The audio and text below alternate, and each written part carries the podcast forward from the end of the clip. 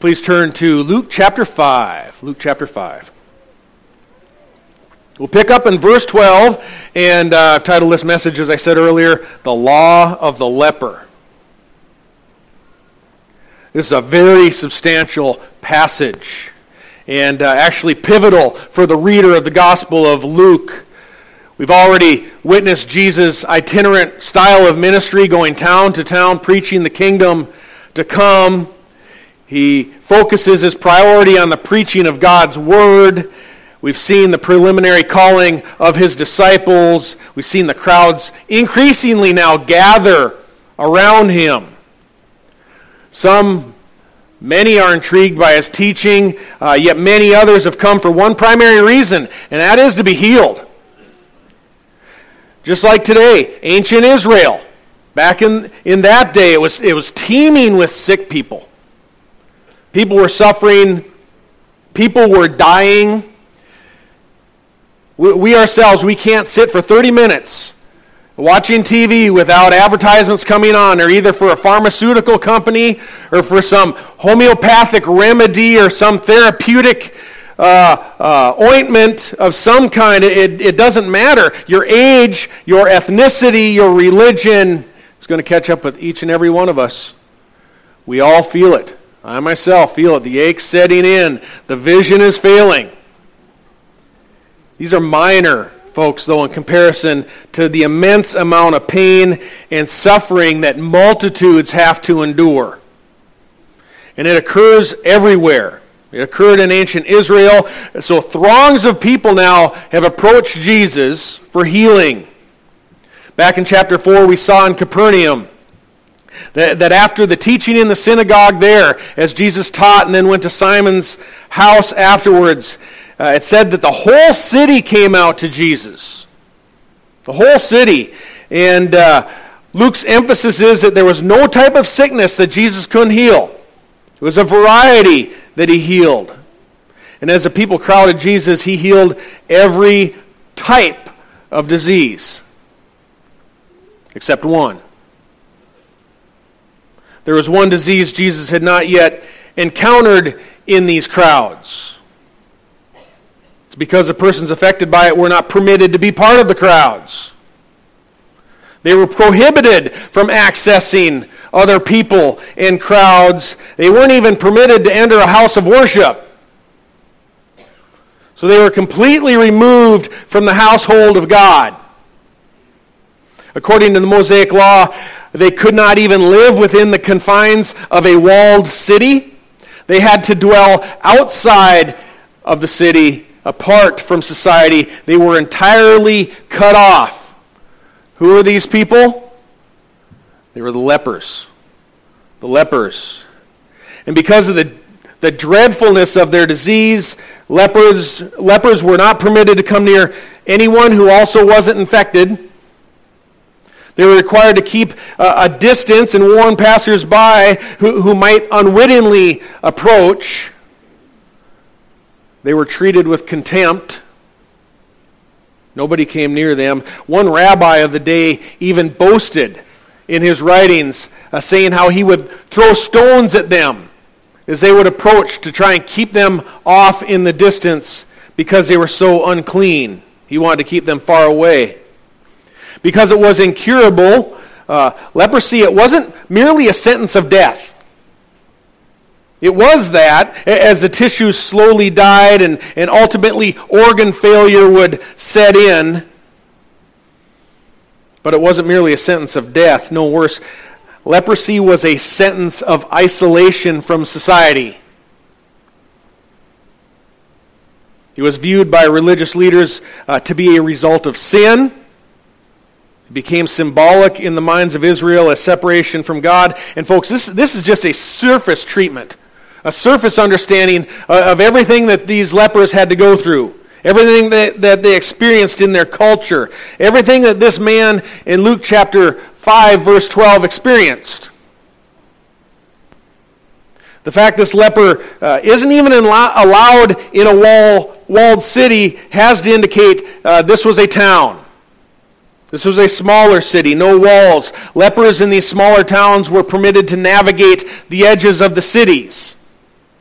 as long as they were careful not to mingle or come in too close a proximity uh, with the residents. So, this is the setting, reading from Luke chapter 5, beginning in verse 12. It says, While Jesus was in one of the cities, behold, there was a man covered with leprosy. And when he saw Jesus, he fell down on his face and implored him, saying, Lord, if you are willing, you can make me clean. And Jesus stretched out his hand and touched him, saying, I am willing, be cleansed. And immediately the leprosy left him. And Jesus ordered him to tell no one, but go and show yourself to the priest and make an offering for your cleansing, just as Moses commanded as a testimony to them. But the news about Jesus was spreading even farther, and large crowds were gathering to hear him and to be healed of their sicknesses. But Jesus himself would often slip away to the wilderness and pray. As far as uh, the level of uncleanness goes under the Mosaic Law, the, the category of uncleanness, the only condition that was comparative to leprosy was death. Other sources of uncleanness, such as that caused by a woman's menstrual cycle or, or caused by eating something that was prohibited by the law, some type of food, uh, those merely prescribed a period uh, of separation uh, before ceremonial restoration. There was a time period involved. Uh, there were two conditions that could not be cured. No time period would help them leprosy and death. Therefore, they were viewed culturally as being one and the same. If you've got leprosy, you're dead. You're as good as dead. There was only one reprieve that could happen in the case, and that is that you're suspected of having leprosy. You'll come across passages that speak about this.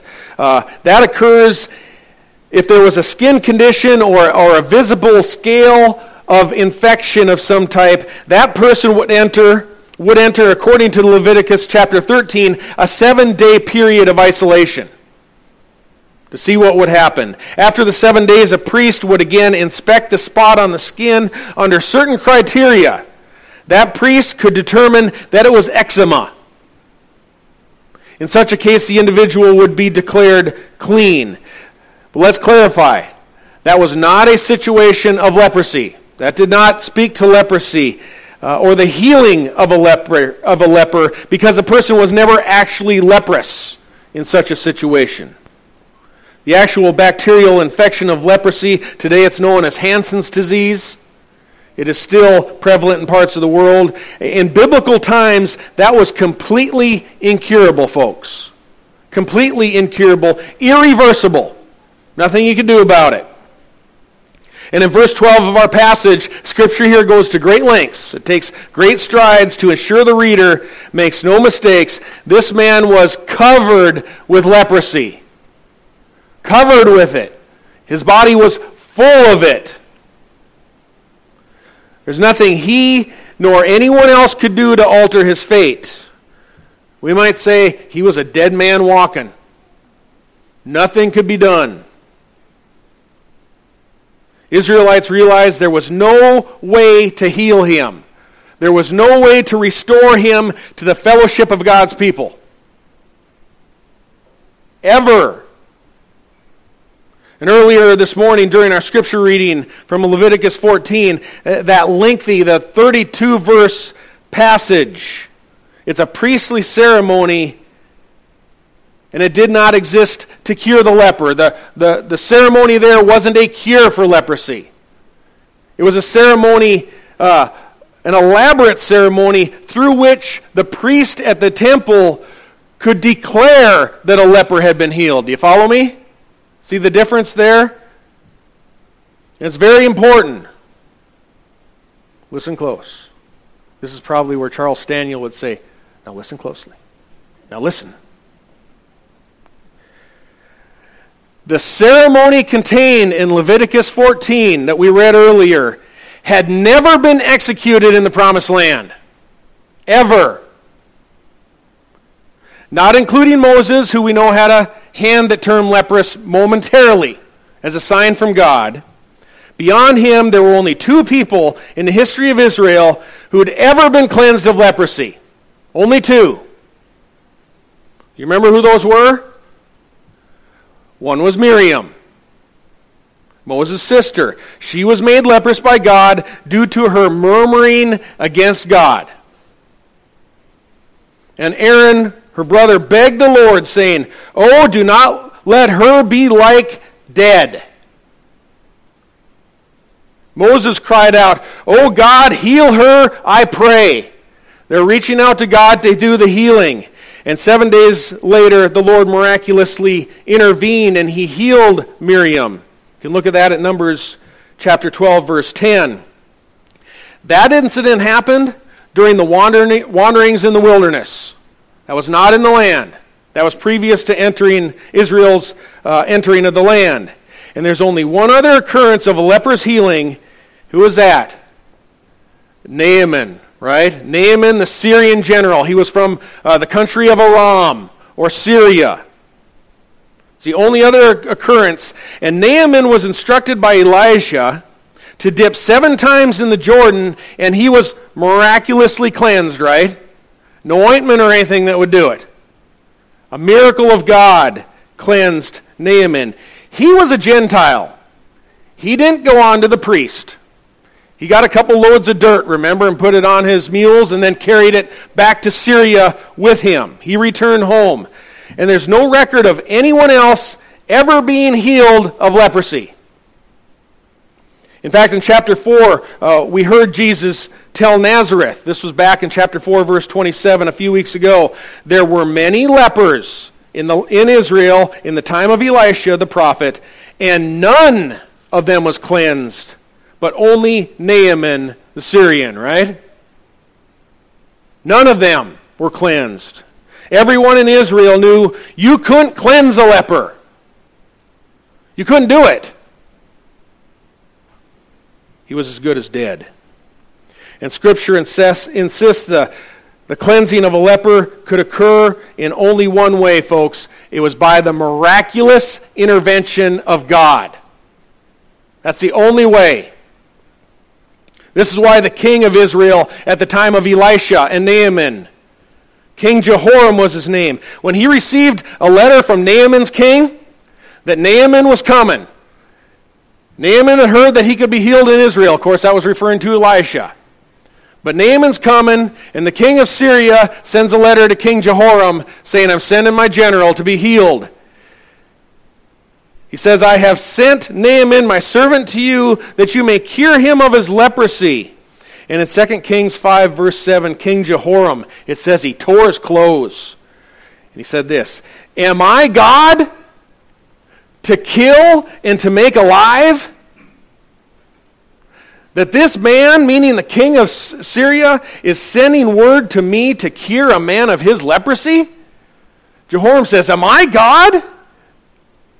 He knew only God could cleanse a leper and to make a man alive again.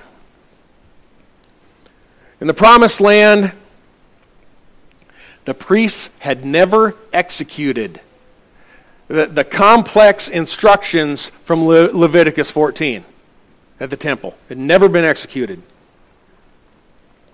When, when young new priests went to Israelite Bible college, they were going to grow up to be big priests. They'd read that. 32, the two, 32 verses that we read earlier, and they'd read that, and, and they'd think to themselves, how, how am I going to memorize all that stuff for my test questions? How am I going to pass that test? And the Hebrew professors probably said, well, don't worry about it. We're not going to test you on that section. You aren't going to use it. Nobody uses that. No one's ever been healed. And sadly, folks, that's how some seminaries today actually look at passages like Leviticus 14. They teach their students, but they say, don't worry about Leviticus 14. You're never going to have to use that. It's not going to apply to you. That's irrelevant because that's the Old Testament. Doesn't have anything to do with us who are now living in the New Testament. Who heard that before? Anyone ever heard that? I have. That's irrelevant. Doesn't apply to us, right? Wrong. Wrong answer. That exposes a problem that Jesus had when he had to rebuke the Pharisees. For in John 5, verse 39, he said, You search the scriptures? And when he's speaking to them, he's talking about the law and the prophets at that time, right? He said, You search the scriptures because you think in them you have eternal life. And Jesus said, It is these that testify about me. That includes Leviticus. Genesis, Exodus, Numbers, Deuteronomy, the law, and the prophets all teach about Christ. So, although Leviticus 14, it certainly held application for Israel. Don't get me wrong. There was application for them, provided them an illustration concerning the enormous difficulty to be restored to God apart from his miraculous intervention. Very difficult. In fact, verse 32 even says, This is the law of him in whom there is an infection of leprosy, whose means are limited for his cleansing. They're limited. Cleansing is limited. Well, that sends Unitarian Universalism flying out right out the window, folks. Cleansing is limited. They could see it right there uh, in Leviticus 14 as they teach their kids. Look here, the, the cleansing's limited. That's the law of the leper. And the reason Leviticus 14 wasn't was written, it, it wasn't really for practical usage by ancient Israel. They never used it. They never used it. It's practical interest, it's practical use. It's right here. Luke chapter 5. It's here so that the high priest could de- declare to Israel through an elaborate ceremony, an elongated ceremony, that God's cleansing had arrived. That's why Leviticus 14 is written. It's a provision in Leviticus, is provided as a foreshadowing of the cleansing in Christ. This leper right here in this passage, Leviticus 14 is looking toward his encounter with Jesus. It's primary reason that Leviticus 14 was written. It was written for the glory of Jesus Christ. Leper has been healed. A leper is supposed to go show himself to the priest. The priest is supposed to then take out Leviticus 14, which hadn't been executed for 1,500 years, and he's supposed to grab it and look at it and blow the dust off it and look, and, and it should have led him at the cleansing of a leper to say, say, There's something glorious going on in Israel. It should have led him to Christ. That priest should have led Israel to Christ. That's what should have happened. That's what should have happened. Did the leper ever go to the priest? I, I don't know. Text doesn't tell us. We'll come back to that in a minute. But look with me at verse 12. It says, When the leper saw Jesus, he fell on his face and implored him saying, Lord, if you are willing, you can make me clean. Considering the leper's state, considering how desperate that leper surely was, I, I, suspect he and other lepers probably memorized Leviticus 14 by heart. If you were a leper, you'd want to know if the law provided any cleansing for you, right? If you were that desperate, if you were certain to die of that disease, you'd want to know is there any hope in the law? Is there any hope for a leper? Any prospect for cleansing?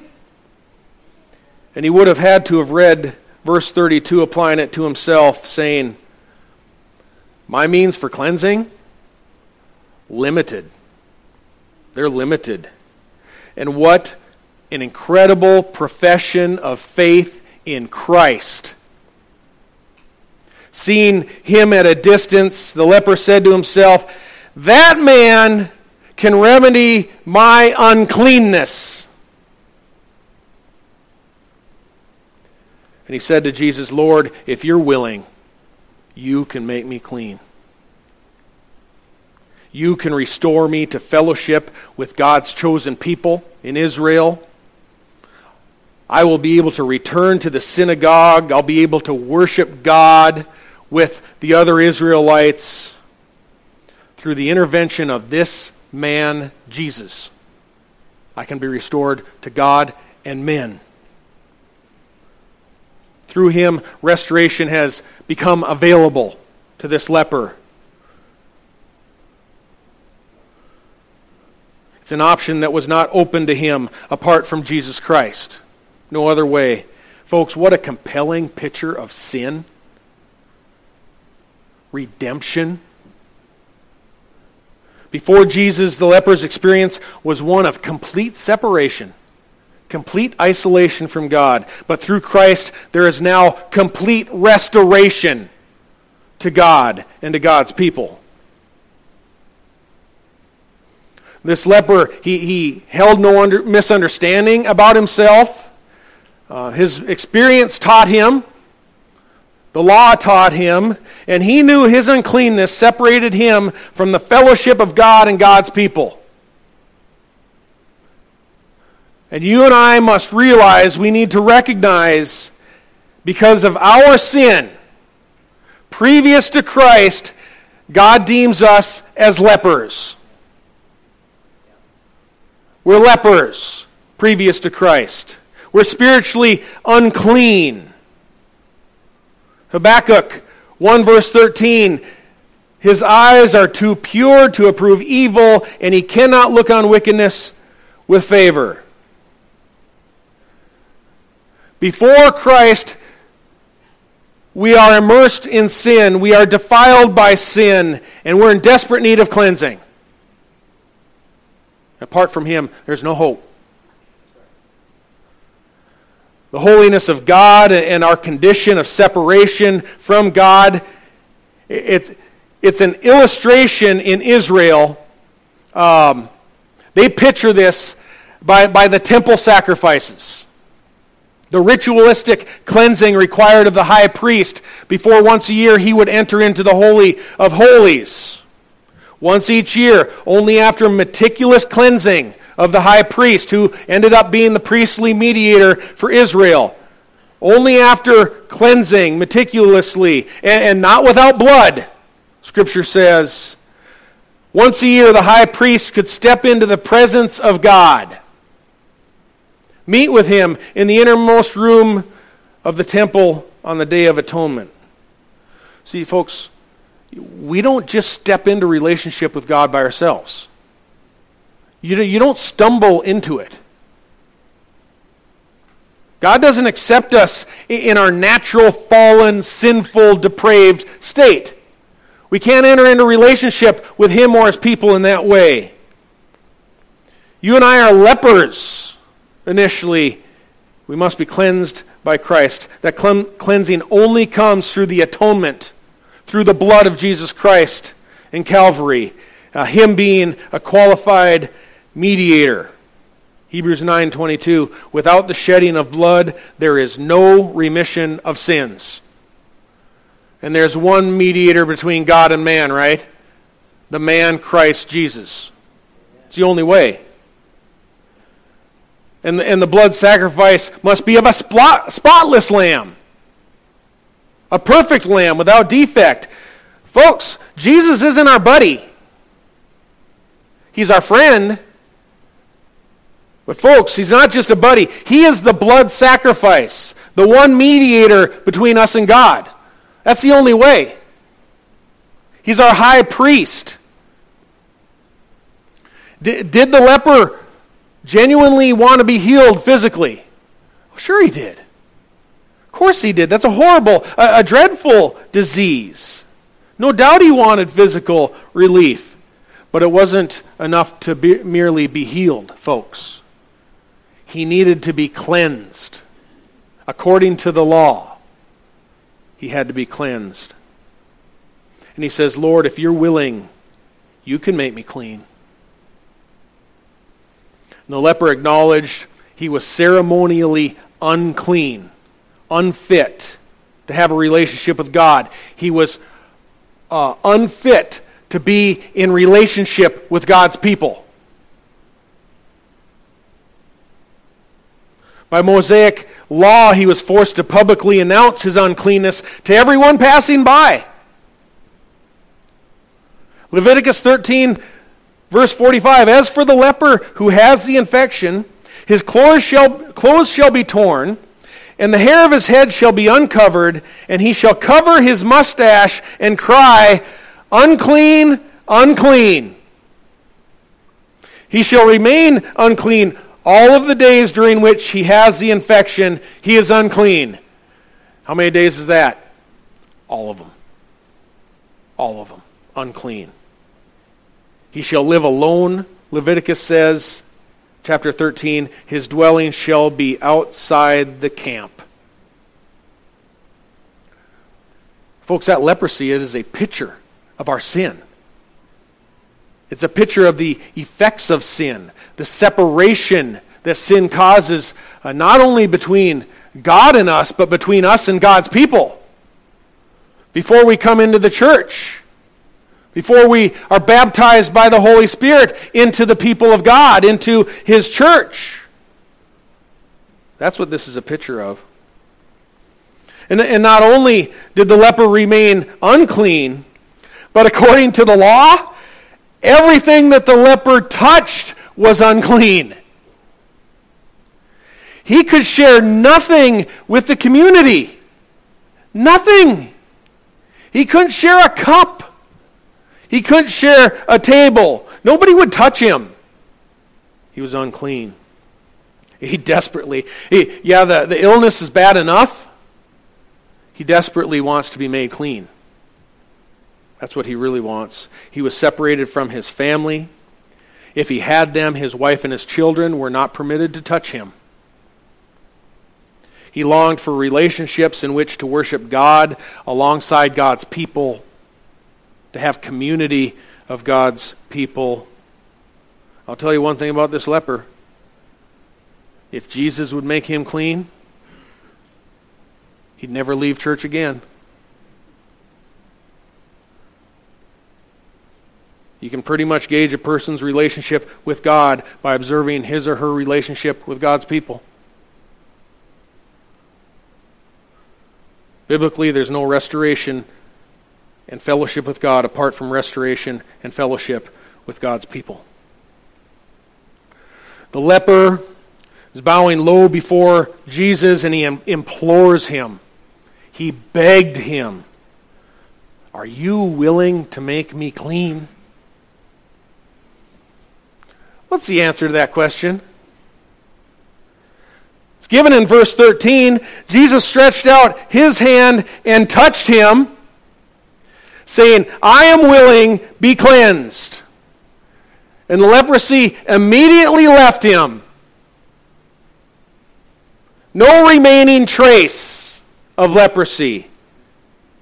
Ceremonially, everything the leper touched became unclean before. With Jesus, the exact opposite occurs. What Jesus touches becomes clean.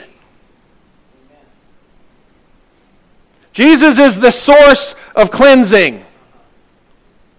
Remember, the source is limited. Jesus is the source. But after Jesus touching him, the cleansing is immediate. Since this man lives under the law, Jesus commands him to obey the law. Leviticus 14.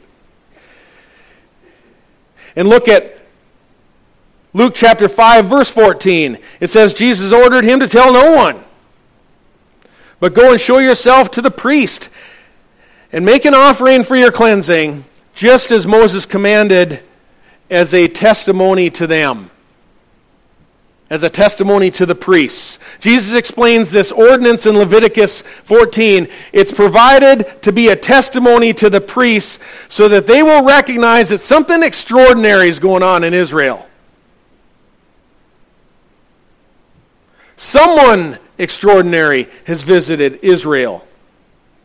And, in his jubilance, I can't imagine what that would be like to be fully restored. I might be able to imagine it a little bit.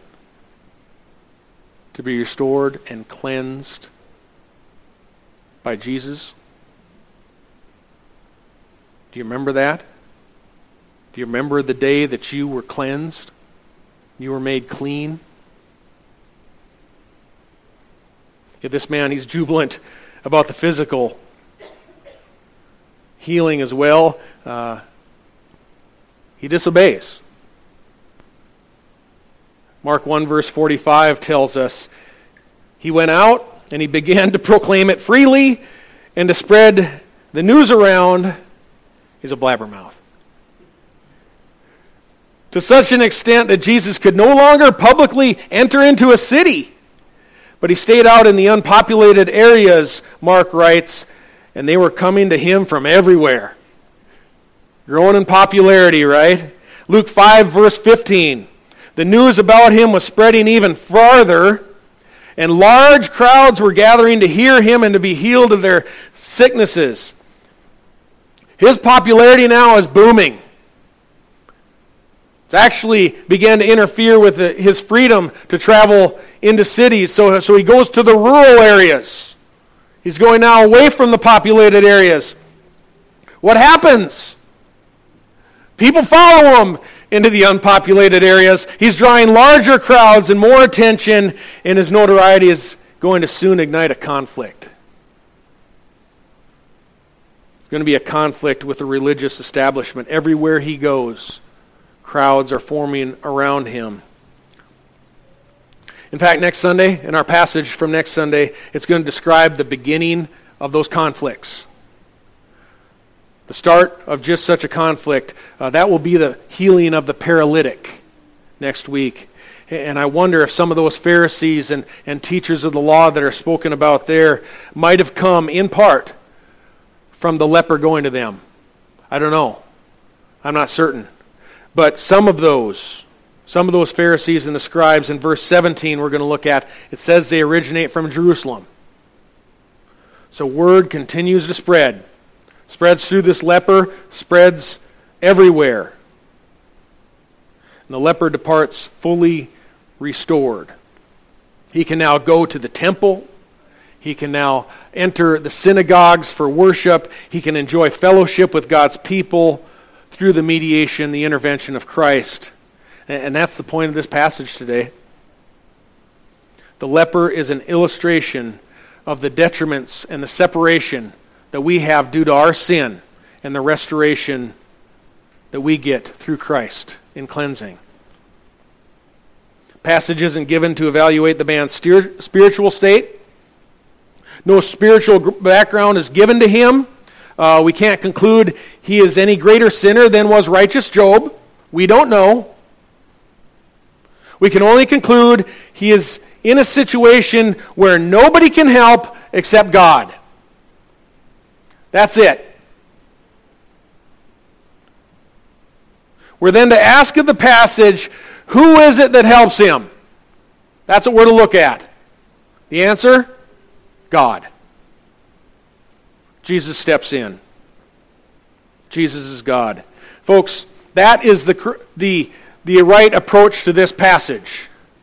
If you are in a liberal church, um, by comparison, sin and separation isn't the problem in this passage as they would look at it. Sin isn't ultimately the problem as they look at it. I grew up in such a tradition. The man's condition becomes the overriding problem. That's what they focus upon. And, uh, the social gospel would assert, quite dogmatically, by the way, they would assert our responsibility is merely to distribute antibiotics today and heal as Jesus did. That would be the interpretation you would get from a liberal slant. And, and in doing that, in, in being good, and, and by helping to heal people, God will accept us who follow Jesus uh, as we follow his example. And he'll accept us because we're all good people. That's the social gospel. That's quite a different gospel than the one that Paul preached. Christians do set out to heal, obviously, But sin is the problem that we confront. It's not the temporary physical ailment or condition that we are most concerned about. It's about the sin condition that we're concerned about. And, and we'll actually see that that confrontation that happens between the liberal social gospel and the conservative true gospel of Christ, that confrontation is over the forgiveness of sins. Do we have to be forgiven our sins? It's interesting, the next passage that we're going to look at that draws all the confrontation between Christ and the Pharisees is that he asserts that he has the ability to forgive sins. That's where the conflict comes. The point is, the leper can only be cleansed and reconciled through a miraculous intervention by God Himself. It's the only way. And before conversion, we are all spiritual lepers. In our natural, unregenerate state before Christ, we are unclean, unclean. All have sinned and fallen short of the glory of God. There is none righteous, not even one. There is none who seeks for God, not even one. There's only one way for a spiritual leper to be cleansed. It's to humbly bow before Christ and profess, profess, Lord, I'm unclean. I'm unclean, unclean. But if you're willing, you can heal me. You can make me clean. Before we go, there's something in this passage that needs to be clarified because someone could mistake it. And they might lose heart. And by observing just, just this passage without the rest of the Bible, the context of the passage, without insourcing other scripture, without cross referencing, a person could question and wonder whether Christ is willing. As the leper did, uh, if you're willing, and it'd be tragic for someone here to recognize his or her sin to realize it, bow before Jesus, and, and be led to question, as the man in our story, is Jesus willing? There are sects out there. There are groups out there uh, who use this isolated verse to suggest you might come to Jesus and he might not be willing. That's got to be corrected. There are people out there who've had a past. Anybody? Don't raise your hands. Who hasn't had a past? And that past becomes an emotional barrier to believing that God would ever be willing to save you. Anyone here thinking that? You, this passage is for you today. Some have been told that God would never want you. If you've been told that, listen up. Your past might include all kinds of things. There might be drugs, there might be prostitution, there might be other uh, immoralities. Like the Apostle Paul, you might have participated in a murder. Sometimes there's abuse, whatever it might be, folks. And some might view themselves as such a leper you might view yourself as such a leper, you, you doubt there's any hope that Jesus would want to cleanse you. If that describes you today, listen closely. For anyone who comes and bows before Christ, He's always willing if you will come and submit yourself to Him. Scripture does not leave you to wonder. God so loved the world that He gave His only begotten Son and whosoever believes in him will not perish, but has everlasting life. Whosoever. Anyone who comes. And we know that Jesus is always willing because those who genuinely bow to him and call him Lord, the reason they're doing so, they've already been drawn to him by the Father. There's no scenario uh, of a contrite repentant sinner coming and then offering themselves to Jesus and Him turning them away. The very fact that they come to Jesus is evidence that they're already chosen by the Father. Because Jesus says in John 6 44, No one can come to me unless the Father who has sent me draws him. And then this promise, and I will raise him up on the last day. And in our natural state, we're spiritually dead, just as this leper is reckoned as dead. We too, apart from the miraculous intervention of God, are good as dead. We're dead. We're the walking dead previous to Christ, before conversion. We're dead in our trespasses and sin.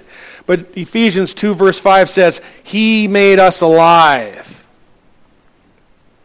That's God's miraculous intervention. Repentance, Acts 11, 18. It's a gift granted by God. The ability and desire to trust Jesus or have faith in Him is a gift given by the Father. Ephesians 2, 8, and 9. And for the leper coming to Jesus, John 6, verse 37 says, all that the Father gives me will come to me.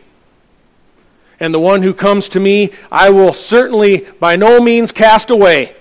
I will not cast out. So this is an effectual calling as God draws.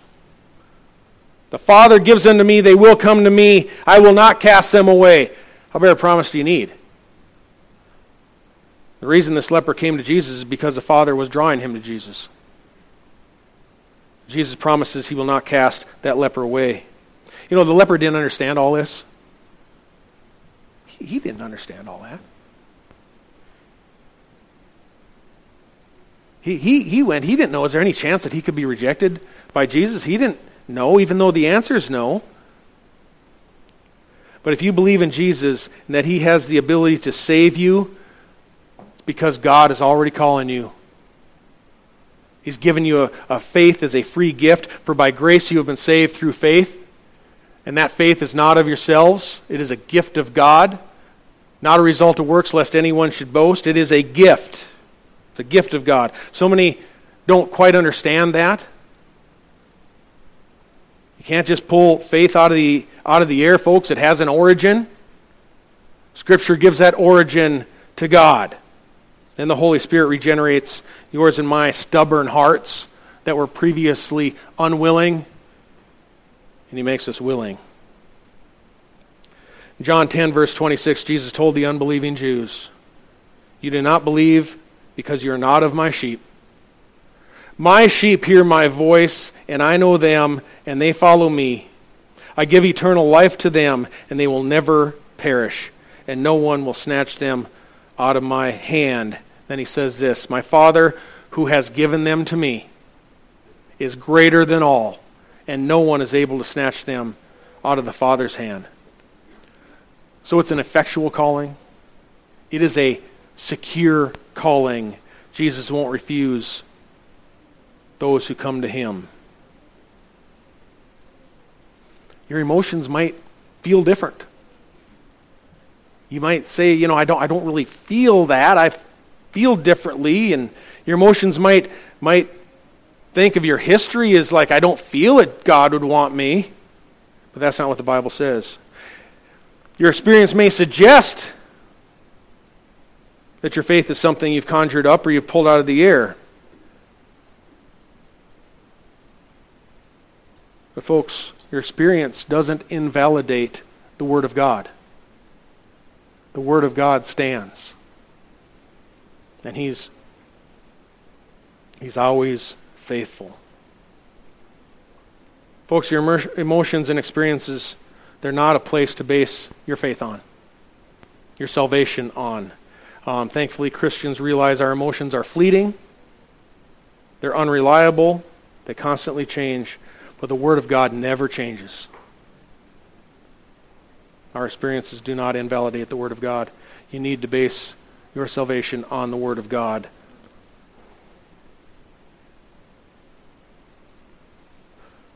I'm going to finish up. With all that said, folks, consider this. Have you at some point in your life reckoned yourself a leper? That your sin has separated you from a holy and righteous God? A sinner condemned unclean? Have you realized you're powerless to do anything about your situation? that you need someone to intervene in your life, a remedy uh, to your state that you're in. Do you recognize that Jesus Christ is holy? That he is the Son of God who takes away the sin of the world? Do you need to be spared from suffering for your sins in hell? If so, if you know that, Jesus is willing.